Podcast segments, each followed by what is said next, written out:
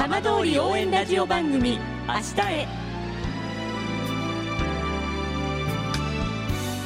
時刻は5時1分になりました。今週も浜通りの情報をお届けする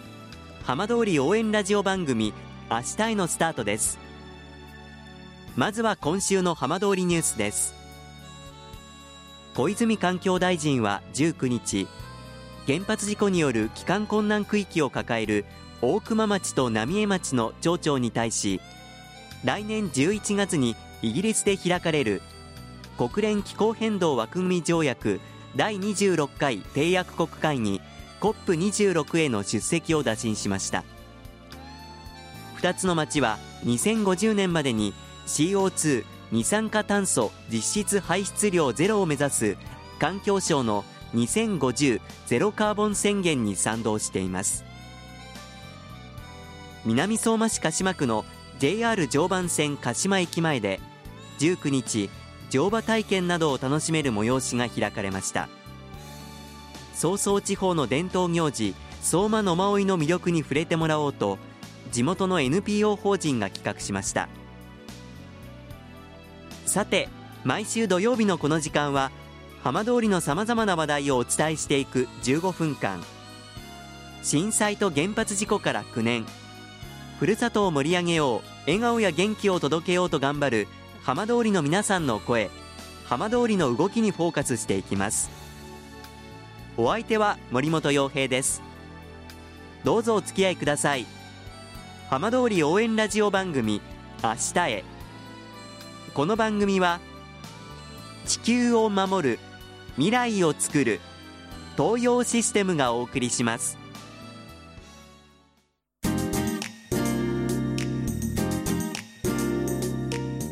代わっては浜通りの話題やこれから行われるイベントなどを紹介する浜通りピックアップです。今月新地町沿岸部に国内最大級の競技用自転車のコース新地パンプトラックがオープンしました。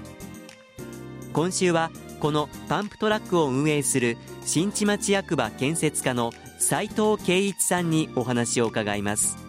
斉藤さんよろしくお願いいたします。お願いします。新地パンプトラックが誕生してから2週間が経ちました。かなりお客さんもいらっしゃっているようですね。はいおかげさまで7月11日のオープン以来ですね、ええ。えー我々が想像していた以上に毎日たくさんの来場者で賑わっています、まあ、パンプトラックに興味がある方、ええ。まあ、普段乗ってらっしゃる競技志向の方から、えまあ、初心者の方まで幅広い方がいらっしゃってます。ただあのスケートボードの利用の方も多くてええ。あの BMX マウンテンバイクと同じぐらいの、えー利用者の方がおります。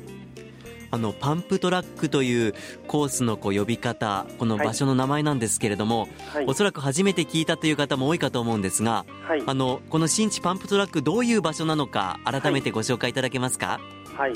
まずこのパンプトラックを整備した場所なんですけれども、ええ。東日本大震災で被害を受けました新地町沿岸部の鶴市地区というところに整備した、えー鶴市防災緑地公園内えにあります、はい。で防災緑地公園ということで基本的には防災減災機能を有する公園なんですけれども、ええ。まあ、海辺に近いということもあって、まあ、にぎわいの拠点となる施設ということで、まあ、他にはオートキャンプ場やバーベキュー場がありますのでええ。こちらと連携する形でこちらに整備を決めました、はい。まあすぐ目の前があの海海水浴場ということで、ええ。ーまあ、立地的には、まあ、ロケーション的には素晴らしい場所に、えーあります。えはい。でパンプトラックっていうのはどういう場所を指すんですか、はい、まあ、もともとあのパンプトラックっていうのはあの、えー平らではなくてね起伏のあるコースなんですね。ええ。であの自転車っていうのは普通漕いで平地ですと走ると思うんですけどはい。起伏をこうか体重移動を自転車とですね体重移動することによって、えー全体を使って、まあ、進むというそれがパンピングということなんですけれども、はい。まあ、あの端的に言うと起伏があってかあの、まあ、そういう自転車もいろんなホイールがついている自転車の乗り物で楽しめるっていう施設になってます。はい、あのホームページ写真なども拝見したんですが、起伏といってもかなりこう落差があったりあの、細かい感覚だったりコースもバラエティに富んでるようですね、はい、コースは3つありまして、あのジャンプコース、それから、えー、レースコース、それからキッズコースという3つのコースがあって、ええ、今おっしゃられた通り、一番あの起伏がたあの激しいのがジャンプコースで、あのそこはもう完全にもう2メーター以上のあの高低差があって、ええ、基本的にはもう、えー、エアーを決めるようなこうジャンプができる高さになってますね、非常に難しいんですけど、やってて楽しいです、私もやりましたけれども、ええ、なかなか他では体験できないので、面白いです。そもそもどうしてこの場所にパンプトラックっていう発想になったんでしょうか？はい、えー、もともとあの震災後ですね、あのまあ、沿岸部ににぎわいを取り戻そうというワークショップ等をやってた時に、ええ、町内のある青年団体からですね、まあ、そういうパンプトラックっていうのを整備してはどうかっていう提案があり、我々もその当時、えー、パンプトラックってな何ぞやということで、全くその競技自体分からなかったんですけれども、いろいろ調べていくうちに、まあ、日本ではなかなかそういうコース整備がないということで、ええ、ではそういう新しいコースを導入しようということでいろいろ検討を進めて5年の歳月を要して昨年の整備に至りました。あの県内はもちろんですけれども全国的に見てもこういったパンプトラックってあまり例がないようですね。はいそうなんです。あの、まあ、北海道にはあのパンプトラック同じせあのような似たのがあるんですけど、ええ、本州ですと東日本では、まあ、もちろんうち今のところうちだけで非常にあのなんて言うんでしょうね、まあ、規模的にも世界に誇れる規模を整備できたということで今現時点では大変あの、まあ、注目度は高いです。あの競技自転車というと、まあ、世界という言葉もありましたが、まあ、かなりあの国際的にも注目が集まってるんですよね。そうなんです、今年はまあ残念ながらあのオリンピックが延期になったりですとか、ええ。まあ、BMX の世界大会自体が中止になっておりますけれども、そういった世界大会を視野に入れて、まあ、本当は大会をですね誘致していきたいということで、まあ、整備に至ってたということもあります、ええ、BMX の自転車というのはあの一般的な自転車と比べると大きくどういうところが違うんでしょうか？はい。一般的なあの自転車よりもタイヤの、えー、インチがでですね大体小さくて20インチぐらいを、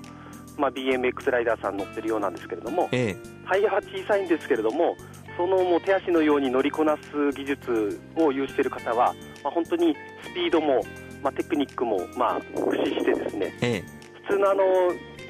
まあ、ロードバイクのような27インチ以上の自転車では、まあ、かあの考えられないような、ええ、トリッキーなあの走行もできるので、ええ。はい、非常に魅力的だと思います。あの初心者の方もぜひやってみたいという方いらっしゃると思うんですが、はい、どうなんでしょうか？始めるのは簡単ですか？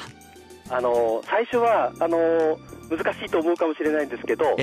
えええー、うちにはあの専属のインストラクター、プロの BMX ライダーが常駐しておりますので、ええ、あの初めての方でも、まあえー、レクチャーを受けながら、コースに入っていくことができるように、えー、考えております。あそれは心強いですね、はい、ぜひ利用してみたいという方、どうすればいいでしょうか？はい。今後あの、火曜日と水曜日は定休なんですが、それ以外は朝10時から、えー、夕方の5時まで、えーまあ、予約制ではなく電話問い合わせいただければ自由にですねあの利用することができますので、はい。まあ、実はあの小学生以下は1時間、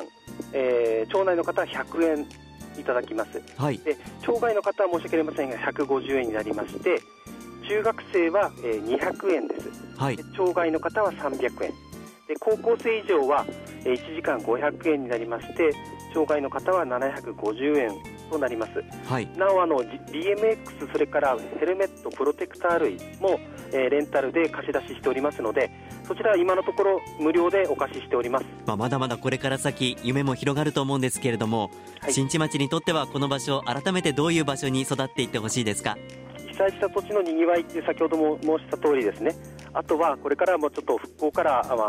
まあ、その先のまちづくりに生かせる施設ということで、まあ、世界に誇れる施設になって育てていきたいなと考えてます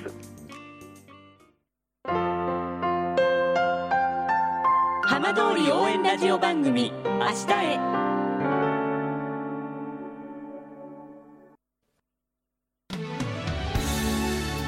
浜通りの情報をたっぷりでお送りしてきました。